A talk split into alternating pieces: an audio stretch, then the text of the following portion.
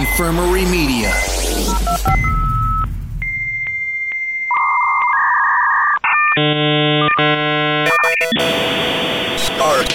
People engage in stop a duel in decades. The Matrix and Blade versus Bloodsport and Renegade. Strap on that cap, bust out the power glove. Come fight for what you love. Dueling Decades. Poop culture, popping pins, dropping hand grenades. Van Halen locked in Mortal Kombat with David Gray. Banner Ballet and Sick, Iron Maiden, GNR. Come fight for what you love. Dueling Decades. Broadcasting from the Bio Bidet Studios, where water does it better. It's the adult audio retro game show where the 80s and 90s do battle because it's your history.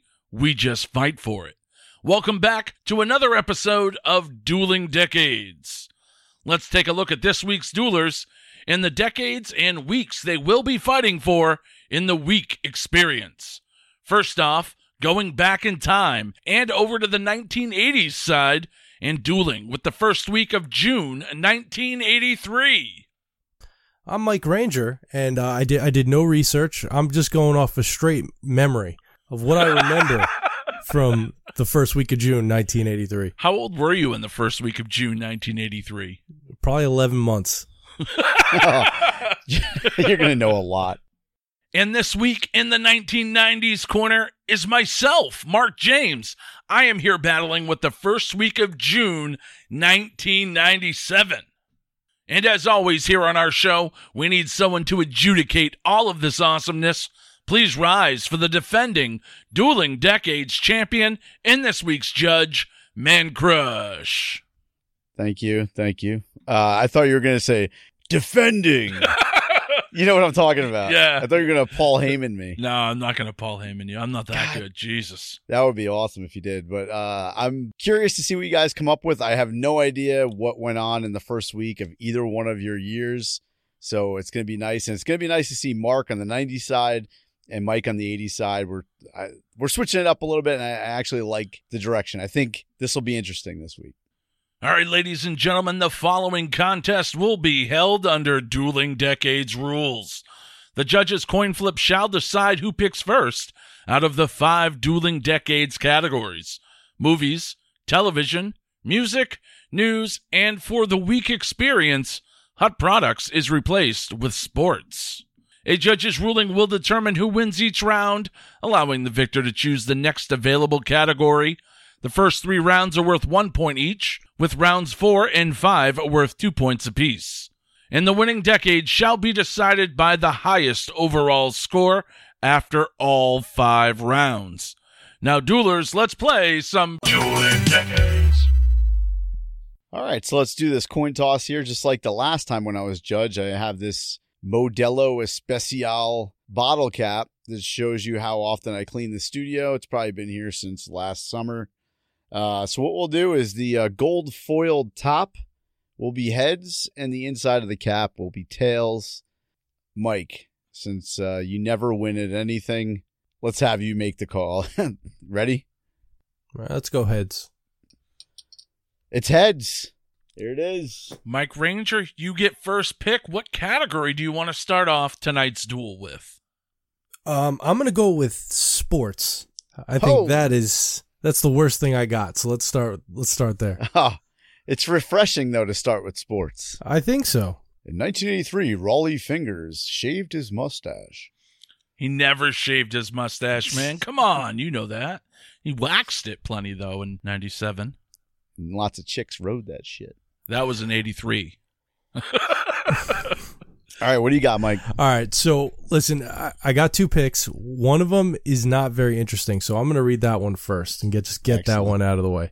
Because on June 4th, 1983, women's tennis legend Chris Evert beats Mimi Djokovic for her 15th Grand Slam. She ended up finishing her career with 18 Grand Slams, 157 singles, and 132 doubles titles.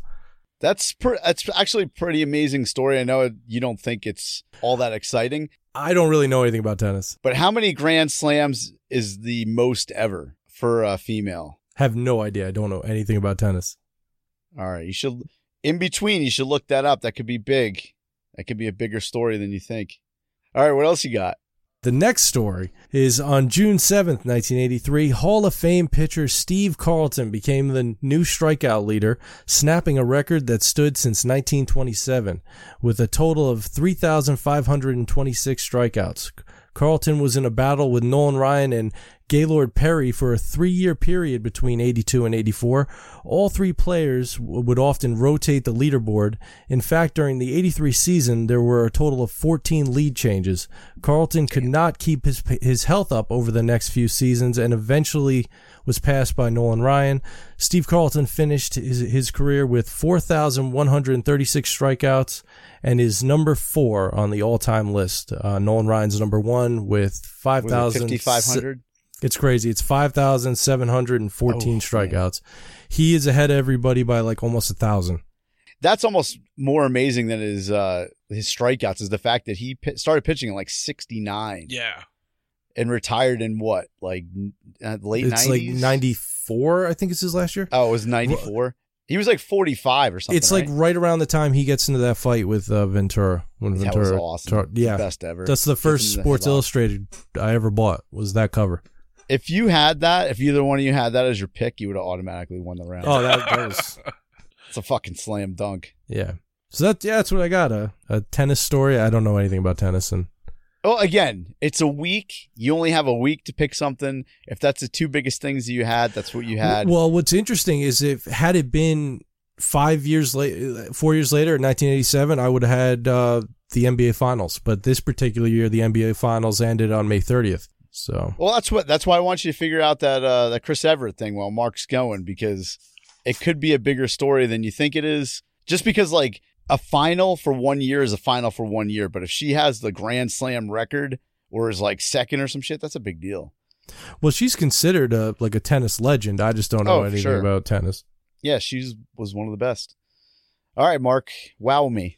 All right. So we're going to start off in the first week of June 1997, and I'm so glad I get to represent June of 97. Because I remember exactly what I was doing in June of 97. I was graduating high school, a time I'm very nostalgic about and have some fond memories. And there was a lot of stuff going on in the world of sports. And I remember these things. 1997, the first week of June, we saw the Stanley Cup Finals. The Detroit Red Wings absolutely maul the Philadelphia Flyers and sweep them in 4 games. Game 1 was on May 31st. But games 2, 3, and 4, with game 4 wrapping up on June 7th. I remember that series. My buddy Brian's a huge Flyers fan, and he was fucking miserable. Oh, yeah. Flyers fans were just absolutely crazy on this one.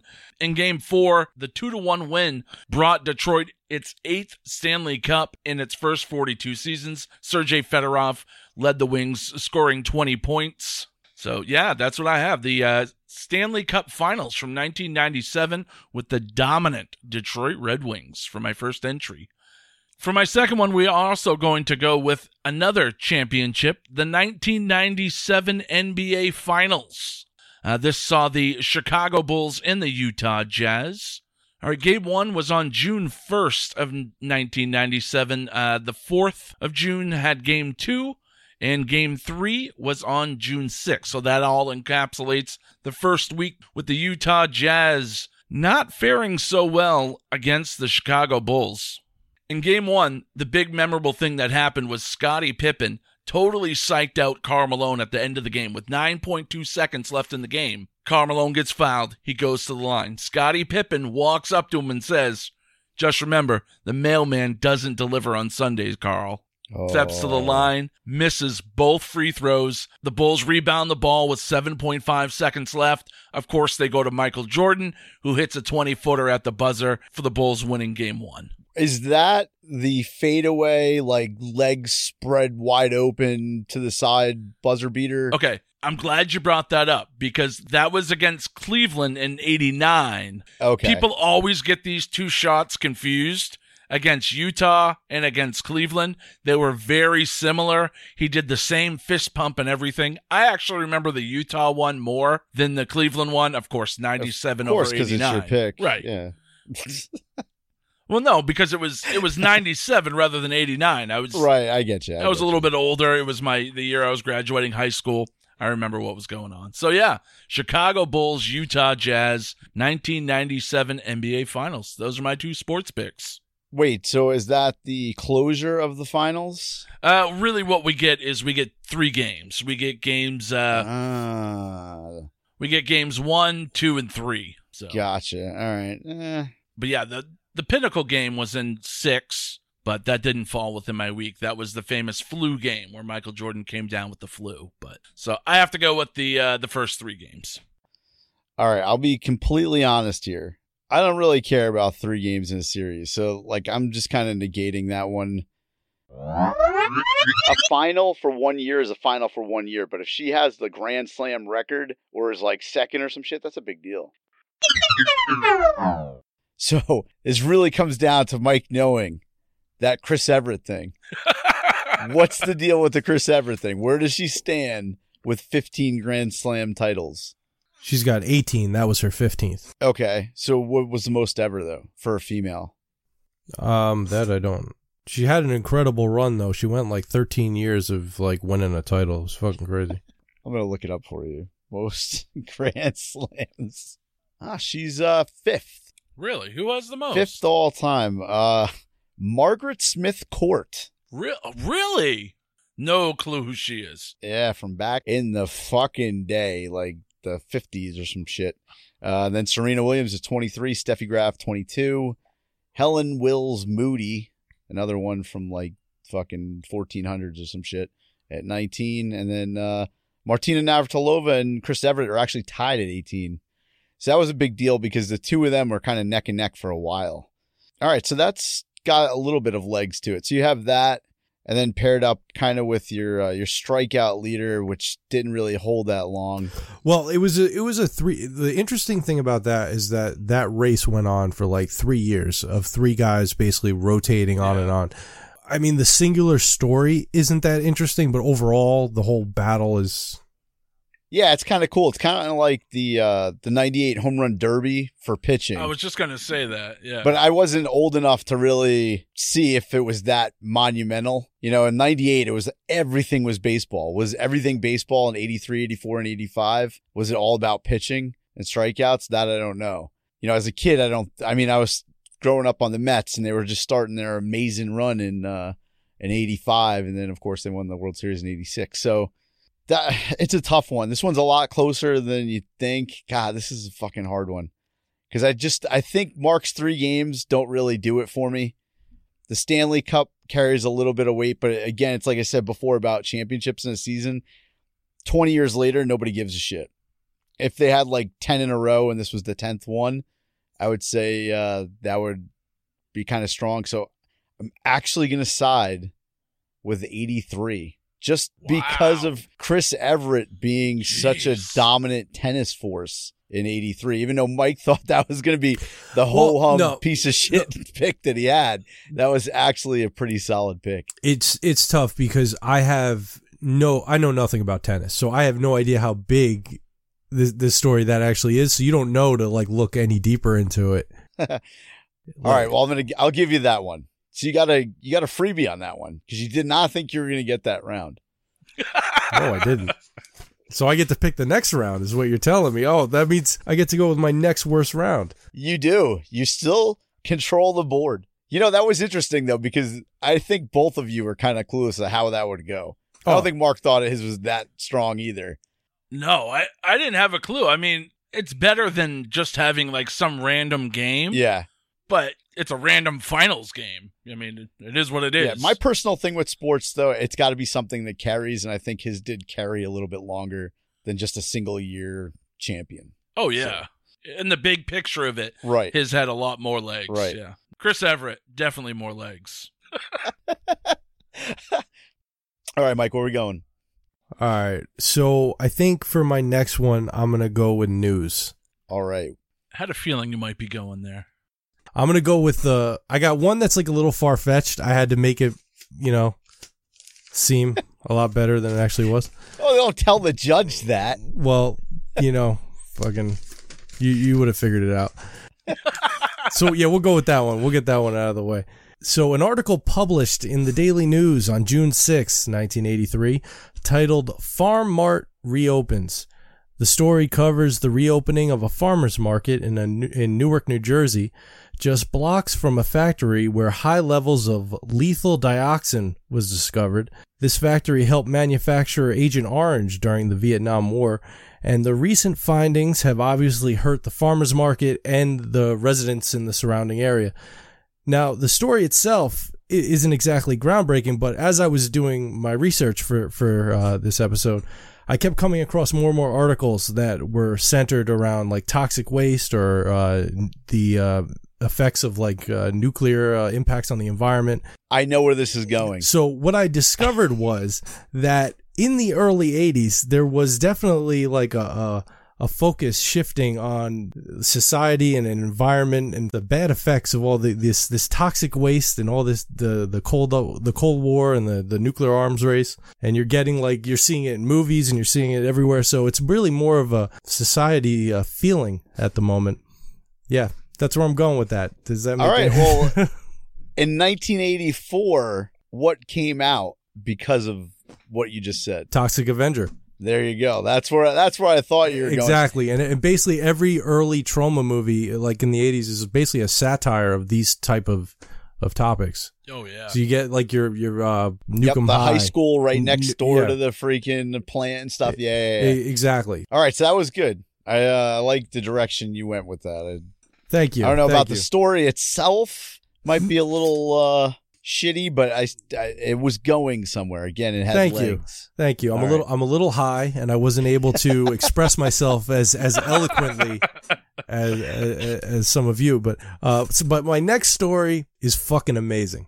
All right, because it involves fire, plane, and bathrooms. So on June 2nd, 1983, Air Canada Flight 797, flying from Dallas to Montreal, had an in-flight fire that started in the bathroom. The plane made an emergency landing over Cincinnati, but less than 90 seconds after the doors were open, the interior of the plane flashed over and ignited.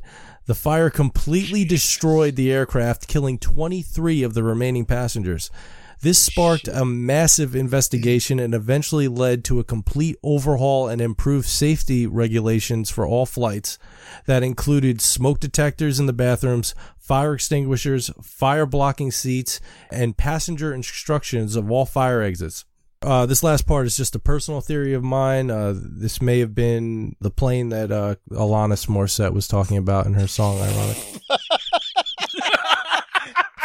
Did that sound a lot better to you when you wrote it down? It did. It did. Oh, man. Isn't it ironic? Yeah. Don't you think? Okay. So we had, just to recap your round, a bunch of toxic waste going on next to a farmer's market. Yeah, we're killing the environment. Killing the environment. And then you had, that's actually a pretty big story because even today, they still tell you where all the exits are. So is that how that stemmed? Oh, yeah. This flight is basically the reason we have the regulations and the safety precautions that we have today. All right. Wow. It's a pretty big deal. All right. So both of my news stories are quite a bit of a downer, so I'm not going to go into too much detail because if you really want to know all the details, you can look it up yourself. But they're two monumental stories nonetheless, and one of them, I believe, even creeps into urban legend territory. The first one, June 2nd. 1997, in Denver, Colorado, Timothy McVeigh is convicted on 15 counts of murder and conspiracy for his role in the 1995 Oklahoma City bombing. He was found guilty after the trial. He tried to calm his mother by saying, "Think of it this way. When I was in the Army, you didn't see me for years. Think of me that way now." Nah, I don't think it's the same thing either. Yeah, not so much. It just shows he's a fucking wacko. My second news story is one that I remember in college in 98 hearing about this. It's one of these things where like, I don't know if this really happened. Come to find out, very true. And that is the story of Melissa Drexler, also known as the Prom Mom, who is nicknamed the Prom Mom because on June 6, 1997 in Lacey Township, New Jersey, she was a high school senior who gave birth in the restroom and left her baby dead in the trash. so she could return to her high school prom. I think I remember that. I do remember this. Yeah. Yeah. It's one of those stories I'd always heard. And I'm like, that's bullshit. You know, no fucking way. This is real. And it happened on June 6th, 1997. Fuck. And she was like hiding the pregnancy too, right? Like nobody knew she was pregnant. Yeah. It's absolutely horrible. And I don't want to go into too much detail on it, but it's crazy. And I can't believe it actually happened. Oh, man. Way to come with two fucking really shitty good stories. Fuck. Yeah, I know. It's like, ugh. Not even just somebody dying. You have like the grotesque murders of innocent people. But at least in one of them, it's, you know, his the final verdict in the trial, you know, and then how long ago did he die? I think that would have been the only thing that would have topped that story would be his death injection date, in my opinion. Yeah. All right. So over to the judge, Man Crush. Where do you fall on this round, my friend? All right. This one's actually, I think, the more I think about it, it's probably, I'll side with the 90s on this one. Only because I think Mike's first story, it's a lot of assumption. It's very creative, but I don't think ultimately, even if it was just leading the Toxic Avenger, would be a bigger story than Timothy McVeigh getting his final verdict. You know what? You tell that to the 400 Long Island students who that very same week staged a sit-in at their local high school. I was going to go with that story. I will. I'll tell them all. Nobody likes Long Island. That's really shitty. But I think both Mark's stories have legs. Like, even the second story, everyone's heard that. And even if you haven't heard the story or know the details, somebody said it before and you're like, oh, like Mark said, that's bullshit. That didn't really happen. But it did. And a lot of people do know that story, whether they know it because of urban myth or because they know the actual story. And now if you listen to the episode, you know the actual story. So I'm going to side with 97 on this one. 1-1. Let's move on. It's hogwash. Mark, you have the board. All right. Final 1-point round. Man, where do I want to go with this one? Let's go to TV. For my first pick, we are going to Season 2, Episode 11, which happens to be the very final episode of a television show called Freakazoid, put out by Warner Brothers. This was a cartoon that a lot of people really didn't get into at the time, but has a huge cult following now. The problem with it is Warner Brothers really wanted to market it to like the Animaniacs crowd and to a younger crowd, but really it skewed to kids that were 14, 15, and 16. It had pop culture jokes and references in it that were way above the heads of the little kids. So it really, they marketed it to the wrong audience, but pretty strong show nonetheless. My second series is an HBO show called Perversions of Science. And on June 7th, 1997, we saw the debut of not only the first episode, not only the second episode, but yes, the first 3 episodes of this TV show, The Perversions of Science, which, if you've never heard of it, it was a spinoff of Tales from the Crypt, but it was kind of a more futuristic, sci-fi, sexy version of it. What? Yeah, I shit you not. The intro segments, instead of the Crypt Keeper, had a sexy robot who looked like the girl from like the pinball machine. And to start each clip, she would push a button on her nipple, and then, oh my God, like a TV screen would open up in her boob, and then the camera would zoom into her breast. It was amazing. So yeah, it's all these like sexy twisted tales that were all adapted from old 50s comics, much like Tales from the Crypt. So yeah, Perversions of Science. You can check out some of the episodes on YouTube. It's never been released on DVD or Blu-ray. Very sought after collectors and fans of the series. All right. Sounds good. Do you know the executive producer that was? Perversions of Science or Freakazoid? Perversions of Science. I don't. Richard Donner. Superman fame. That's right. I didn't realize that. All right. So you had 2 picks that are very short-lived for the most part. Short-lived and shows that found an audience after the fact. So be that as it may, it is what it is. All right. It's TV, June 1997. For the first week. Yeah, it's a small sample size. You get what you get. Well, June TV, anywhere, it's reruns and reruns. Right, the season's over. You're not getting any debuts. Right. You just missed all the endings. This is a tough spot for TV. So yeah, the only reason I got a debut is because it was on HBO at the time. Right. Yeah, cable's, you know, they're on their own fucking schedule. All right, Mike, what do you got? Make this one easy for me. Oh, I think I did. Well, you know, I think time made it easy for all of us here. How high are you? Oh, boy. All right. So airing for the first time on PBS, June 6, 1983, was a program that invited children to take a look. It's in a book. Reading Rainbow, hosted by LeVar Burton, was a half-hour television series that encouraged children to read. It ran for 21 seasons, 155 episodes, received 26 Emmy Awards. It's also the third longest-running children's program on PBS, behind Sesame Street and Mr. Rogers' Neighborhood. Butterfly in the Sky, I Can Go Twice as High, Reading Rainbow. And they just didn't they raise like money or whatever to bring that back? Yes, they did. So it's still around, still pop culturally relevant. All right, that's definitely, that's a good one. Yeah, well, don't get too excited because my next one is incredible. The Daytime Emmy Award for Outstanding Game Show has been given since its inception in 1974.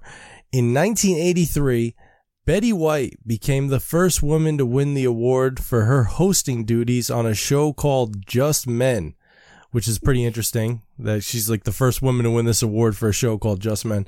But Just Men was an NBC game show with two female contestants, with the object being to predict answers to questions posed to a panel of celebrities, all who are men. And you basically would win keys, and hopefully that key would start a car. Ah. But yeah, Betty White becomes the first woman to ever win that award. I'm more excited about the fact that they could win like a Chrysler LeBaron or something. Yeah, that seems like a good idea. Until have you ever gone to one of these like key starting things at a dealership? No, before? But don't you get like hosed with taxes and shit like that when you win a car? Well, if you actually win. But I remember one day my father fucking woke me up at the crack of dawn and drove me on down to the old dealership, and we stood there with like 300 people, only to find out that fucking his key didn't start any car. It was a waste of a fucking Saturday. He must have been pissed. Oh, I would have been furious. All right. So Mike has Reading Rainbow, so Mike wins. I mean, it's that fucking easy. I mean, dude. Yeah, but does Reading Rainbow have a robot who has a TV screen coming out of her left tit? Dude. Which I just sent you a GIF to our chat, so you can check that out for yourself, of the intro of Perversions of Science. I see it, and it's interesting. But it's not LeVar Burton. It's not LeVar Burton, and it's not... You know, it only lasted 11 episodes and it got canceled. I don't know if it got canceled or if they just did 11 episodes, but it was over the next month. It was over in July. I don't know. Maybe it was just a short run thing, but I just looked it up while Mike was talking, and it actually only has 233 ratings on IMDb. So it's that forgotten about. I wanted to look into that because I completely forgotten about that Tales from the Crypt had a spinoff. But yeah. And then the other one, Freakazoid. I mean, it lasted 2 seasons, which isn't that crazy for a cartoon. A lot of cartoons last that long, and then they just syndicate it and, you know, repeat the shit out of it for 10 years. But I think they missed the boat. They were in the wrong sphere of ages, so that, you know, it fizzled out. And especially it being 97. They just marketed it to the totally wrong age group. And it even got to the point where, once they realized the audience, they even contemplated moving it to prime time, which I think would have saved the show, but they decided to just end the run instead. Well, that's where you started getting those late night shows. You know, you had The Simpsons early on.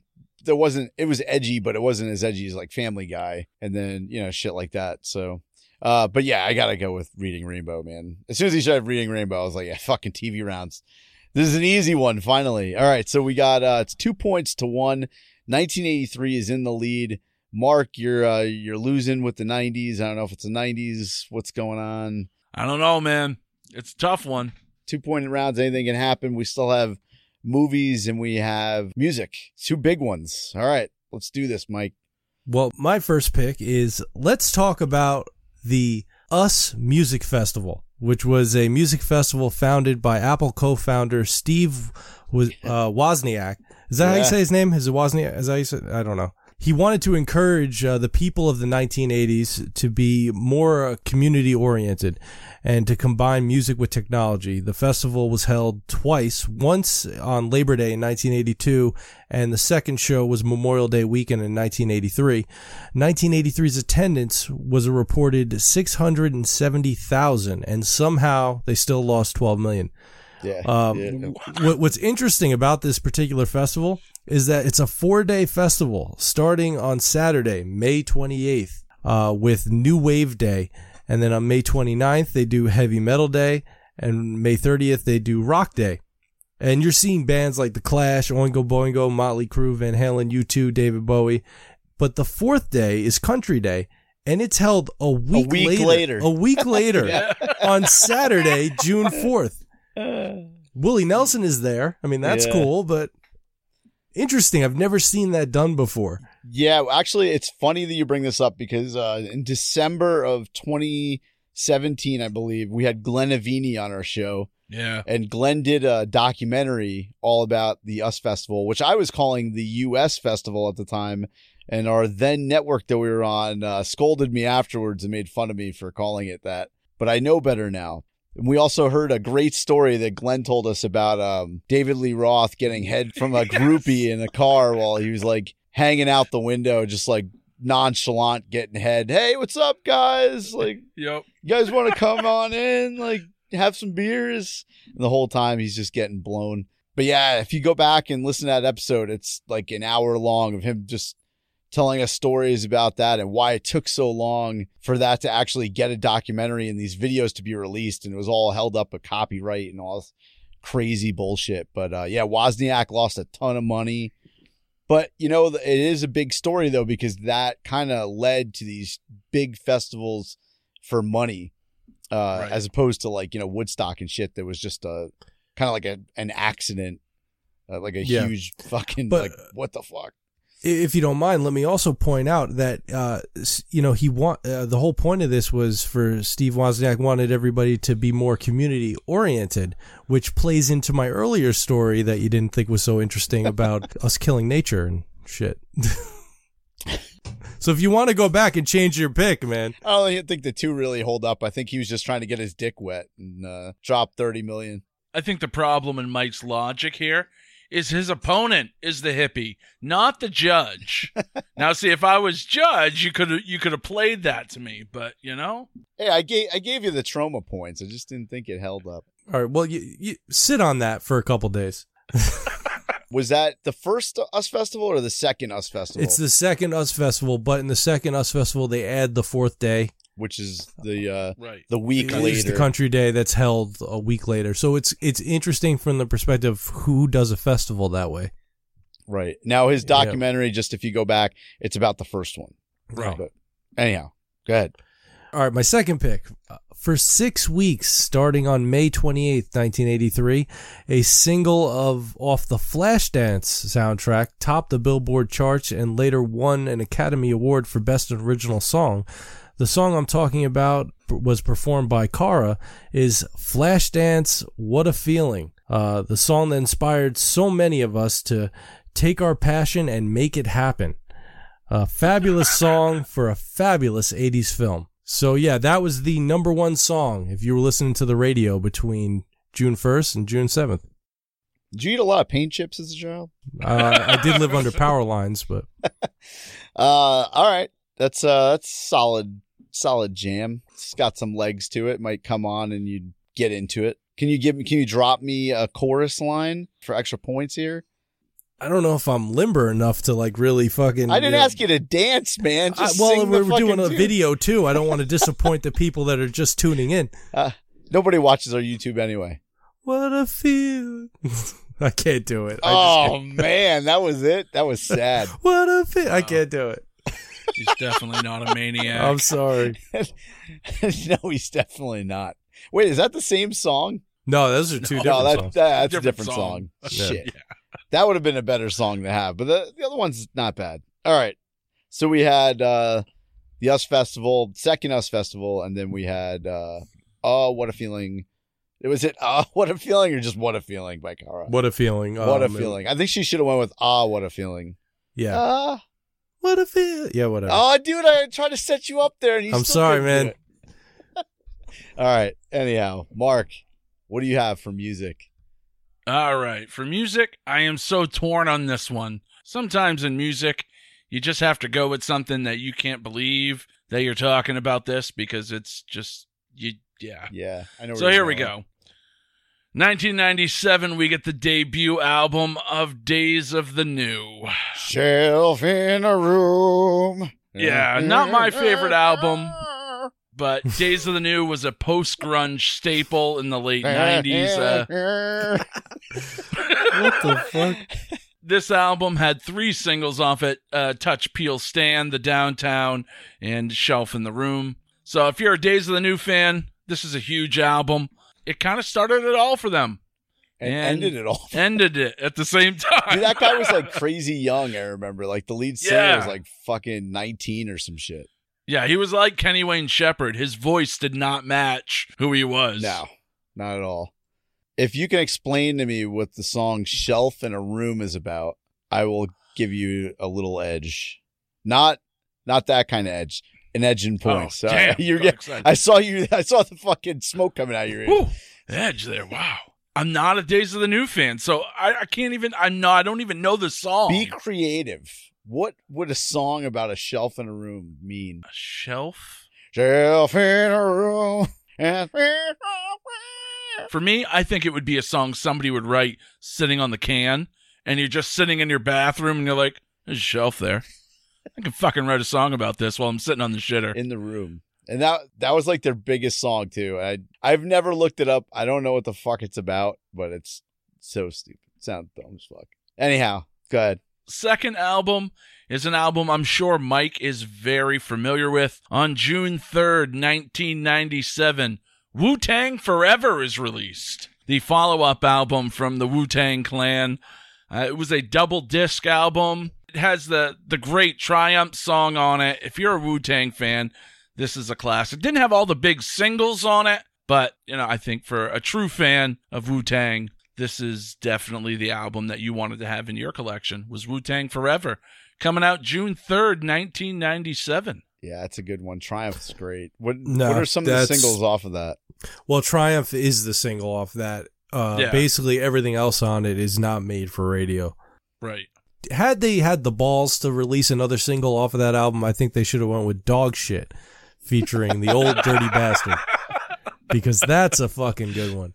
No, that album's amazing. I remember going to the store and buying that album the day it came out. What's the song where he's like, I'm going to take a red hot poker. I'm going to get real hot. I'm going to stick it in your ass. Like, yeah. So that is like, that's like an interlude of the first album. But it's not on that. It's not on that one. It's on the first album. Right. I'm going to sew your asshole shut and just keep feeding you. So fucking great. Yeah. Well, let me just add this, that Wu-Tang Forever debuted at number 1 on the Billboard 200 with 612,000 copies sold in its first week. It was certified 4 times platinum. It's huge album, yeah. For a hip-hop album, that was huge. I mean, Wu-Tang was one of the first major hip-hop acts to start selling in those types of numbers. For a group of that's like Wu-Tang, that is not built on the radio. They're not a commercial group at all. Right. For them to put up those kind of numbers is... Well, they had to put up those kind of numbers because you got to split that money like 15 ways. Yeah, no shit. But, man. And it's all pre-internet shit, too. Like, yeah, I mean, the internet's around, but it's not like it is today. You know, motherfuckers on AOL weren't in there like, yo, Wu-Tang Forever. You know, like, you just knew that was some underground shit that was really popular. Yeah. And, you know, the thing about Wu-Tang is that Wu-Tang is like the great unifier. People that aren't even hip-hop fans, like heavy metal dudes, would tell you that they like Wu-Tang. Wu-Tang's like a movement. It's so much more than... It's like Public Enemy. Well, you know Wu-Tang is for the children. Yeah, you got to thank the old earth for that. That's right. If we would have had this in the 1-point round, I don't think I would have pulled out Days of the New. The album I wanted to pull out just because I'm a personal fan of it is G3 Live in Concert. That's Joe Satriani, Eric Johnson, Steve Vai. If you've never heard this album, it's on Spotify. If you're a guitar fan, this is just an amazing piece of music. Joe Satriani comes out, he does 3 songs, including his hit Summer Song. Eric Johnson comes out with 3, Steve Vai comes out with 3, and then all 3 guitar players come out and they rip out 3 tunes together, including Frank Zappa's My Guitar Wants to Kill Your Mama and Jimi Hendrix's Red House. So really cool album, but all right, Mark, you had me at Wu-Tang, so you could just stop with the excess. You definitely got this round. You got Wu-Tang, you got fucking Days of the New, even though you don't like it. Like you said earlier, a lot of this you have to find an album that's not monumental, really, but something that's big enough that people will remember. And I think if you would have picked G3 over that, then it would have hurt. But I mean, Wu-Tang killed it compared to Mark's or Mike's picks. If Mike had US Festival, the first one, maybe it would have been a little bit more, but I don't think it still would have won. I think that Wu-Tang album is way bigger. So no, Wu-Tang is forever. Yeah, for sure. And I went to the NXT event on Saturday, and I wore my Ric Flair Wu shirt, which is in the shape of a Wu-Tang. So there you go. And that one goes to 97. First week of June, 97 is up now 3-2. If Mike wins this round, he will take it. It's going to be a close one. Coming down to movies. I'm sweating this one. I'm sweating this round. What do you got, Mark? Anaconda? No, I don't have Anaconda. I wish I did. My Anaconda don't want none unless you got buns, son. All right, so for my first film, released June 6, 1997, Buddy, starring Rene Russo. Oh, is this going to be that kind of party? I'm going to stick my dick in the mashed potatoes.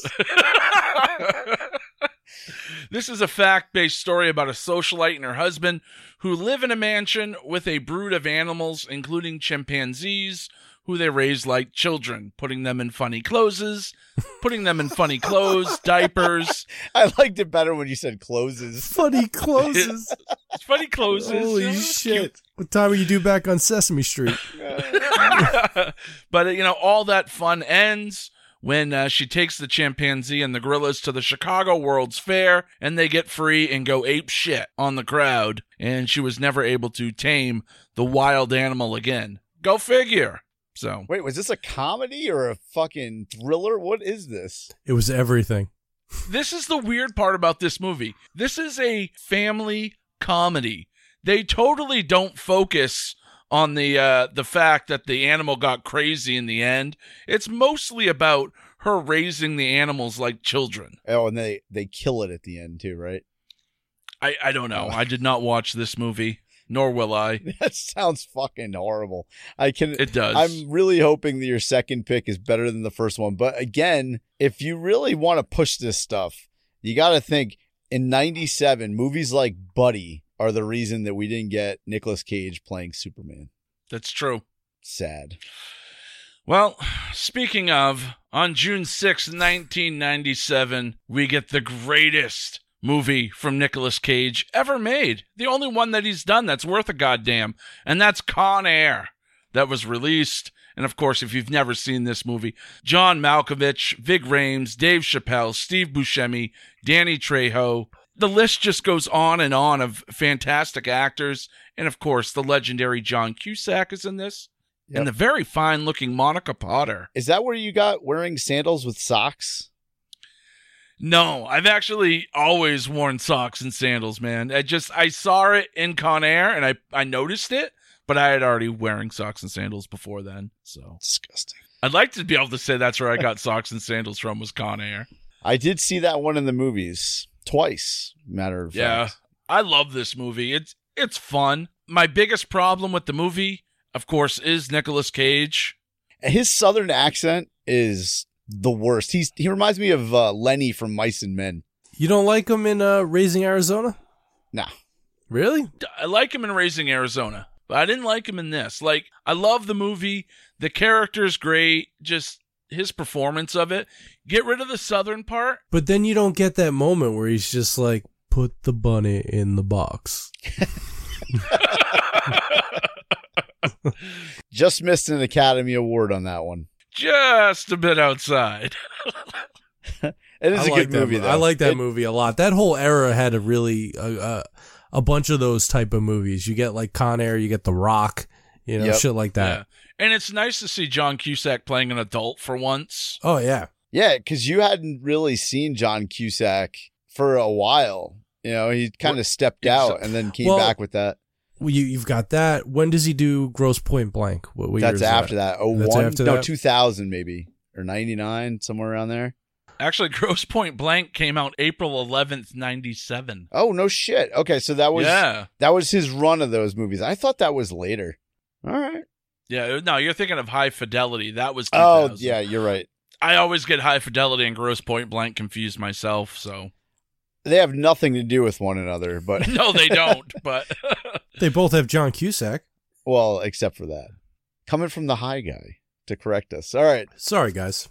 So we got Buddy, the movie that nobody's heard of that actually made it to the box office, and Con Air, which is an excellent pick. So basically it's Con Air against whatever Mike has. And what do you think I have, gentlemen? Go ahead, take guesses. I'll listen to all. I have no clue. Nothing? This really? This is a total fucking mystery, man. Oh, man, you're going to be so fucking excited when I tell you.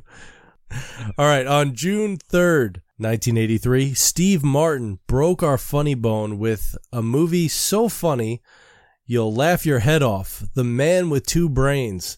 Steve Martin plays Dr. Michael Hoffenferver, a world-renowned surgeon who falls in love with a talking brain. The film went on to gross over $10 million at the U.S. box office and became one of the most memorable VHS covers on our rental shelves.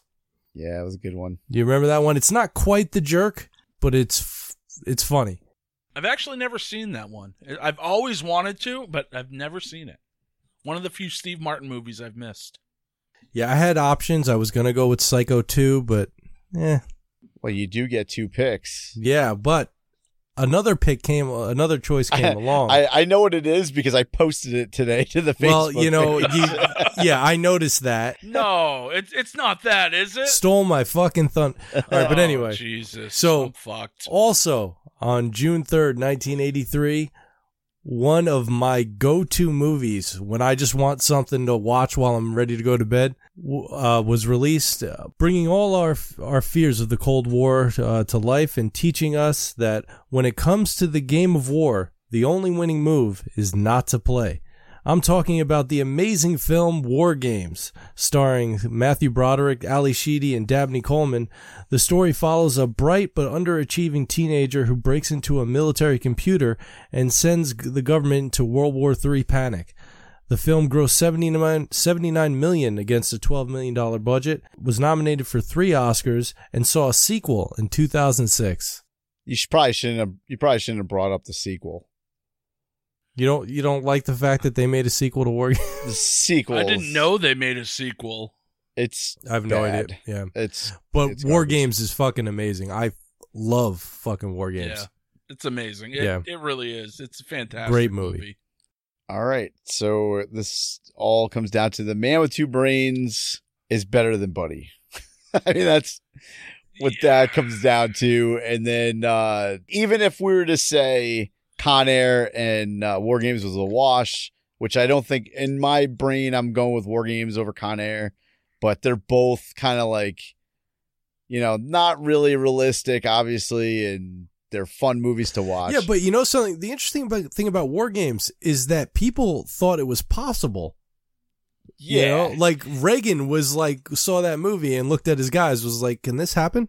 Yeah, there's a lot of scary shit in that movie that could happen now. I think in 1983, it probably could have happened as well. Not the way that they were putting it on with, you know, the Professor Falcon and all the other added story bullshit to it. But yeah, it's a really fun movie, though. And if you can tell me the password to his high school's grade database right now, I will give you the round. Whoever gets it. It's a pencil. Oh, he got it. Fucking right off the bat. Hey. It is pencil. It was I've wasted my life, gentlemen, and I'm very proud of it. All right. Which movie is more far-fetched? War Games or Con Air? Con Air. Con Air, because Con Air, because they would have never let him take that bunny on the plane. That's true. There's no way Bubba Gump was in jail. Well, there's no way he could have got that kerosene on the plane either, man. That was more than 12 ounces. That's such a fun movie, man. I love Con Air. That's a good movie. And why were they flying such a piece of shit? Yeah, it was like the worst plane ever. Let's take the worst of the worst and put them on the worst plane ever. I think they were hoping for that to crash is what happened. Yeah. Or didn't happen. That's what they wanted. But yeah. Well, no, technically it did crash. It did. They didn't die, though. No, unfortunately. It crashed down on the strip and took out a sign. I forgot the building. It was the Hard Rock, man. Was it the Hard Rock? Yeah, I think he does. Yeah, he takes off the neck of the guitar on the Hard Rock. All right, Man Crush, give us your final ruling on this duel. It's fucking easy. I'm going with 1983 on this one. He's got two good movies. You have a good movie and utter trash. I mean, I can't blame you because I'm looking back and I'm not digging deep into research here, but the stuff that's on the surface, Con Air, Buddy. I'm even shocked that Buddy made $10 million because what you read sounds like rubbish. Yeah, it's only got a 4.6 on IMDb. And for a kid's movie, that's fucking atrocious. The Pillow Book. I don't even know what the fuck that is. But 97, something had to come out, maybe not that week, but what came out in June? What was the big movie of that year? No, you had Jurassic Park is in 97, The Lost World. Okay. So that made a shitload. That's like the big, there's got to be something else. Oh, man, Mark, you were a week away from getting Speed 2 Cruise Control. Oh, God. Yeah, I know. If only you had that. Listen, classic. Here, this is the summer of 97. I actually have this as one of my worst movie. I had an article that was up on Poop Culture back, like way back in the day. It was like our worst summers of movies. We rated them. And I believe 97 was my worst one. There's some decent movies in the summer, but listen to the shit you get. You got The Lost World, Jurassic Park. I mean, it made a shit ton of money, but that's a garbage movie. I don't like that movie. Yeah. It's terrible. You had Speed 2 Cruise Control. Okay. Which somehow made $150 million, too. And that, after the first fucking weekend at the box office, I don't know why people went. Well, it's because of the star power of the guy from Showgirls. You love that guy from Showgirls, man. No, the guy from Showgirls was in the first one. He wasn't in the second one, was he? Oh, that's right. He had the boat in the second one, right? Yeah. Ah, yeah. All right. They brought him back. Then you had Batman and Robin. My Best Friend's Wedding, which I guess chicks probably like. But then you had Men in Black came out later in the summer. George of the Jungle, which was a fucking turd. Contact. Oh, Contact. What an awesome movie. Wow. Up all the way up to the end when they ruin it. Ruined Spawn came out that summer. Man, that is a bad summer for movies. There's some decent stuff in there, though. I mean, I said, Men in Black was a big deal. I can't like that. That was huge. Air Bud. Which one? The first one. Oh, wow. I wish I would have had that, man. That's monumental. Yeah. First Air Bud. You guys are fucking crazy with that. Have you guys ever seen an Air Bud movie? Oh, yeah. Of course. Space Buddies, man. Geez. See, I have younger brothers who watched Air Bud movies. I actually won a round on Air Bud once. Yeah, I know you did. I can't believe that you fucking did that. Oh, my God. All right. So anyhow, this is going to the 80s again. Mike's taking it home. Mike actually got a victory. I didn't win shit. The fucking 80s won. Hey, it all boils down to that sports round and your Chris Evert find there. Yeah, that's fucking great. I thought for sure the Steve Carlton thing was just huge. Yeah. You just didn't sell it well enough. No. If you sold that one bigger, it would have been. But I think you had a pretty decent round. This was a close one, though. There was a couple rounds that splitting hairs. Well, let us know what you think about this one. You can get a hold of us over on Facebook.com/Dueling Decades. You can also go over to DuelingDecades.com, where you can listen to all of our past episodes as well as subscribe to us on CastBox and on iTunes or wherever you get your podcasts. But thanks for tuning in to this week's episode of Dueling Decades, and we will bid you a peace, love, light, and a joy. Have a grateful week, everyone. Infirmary Media.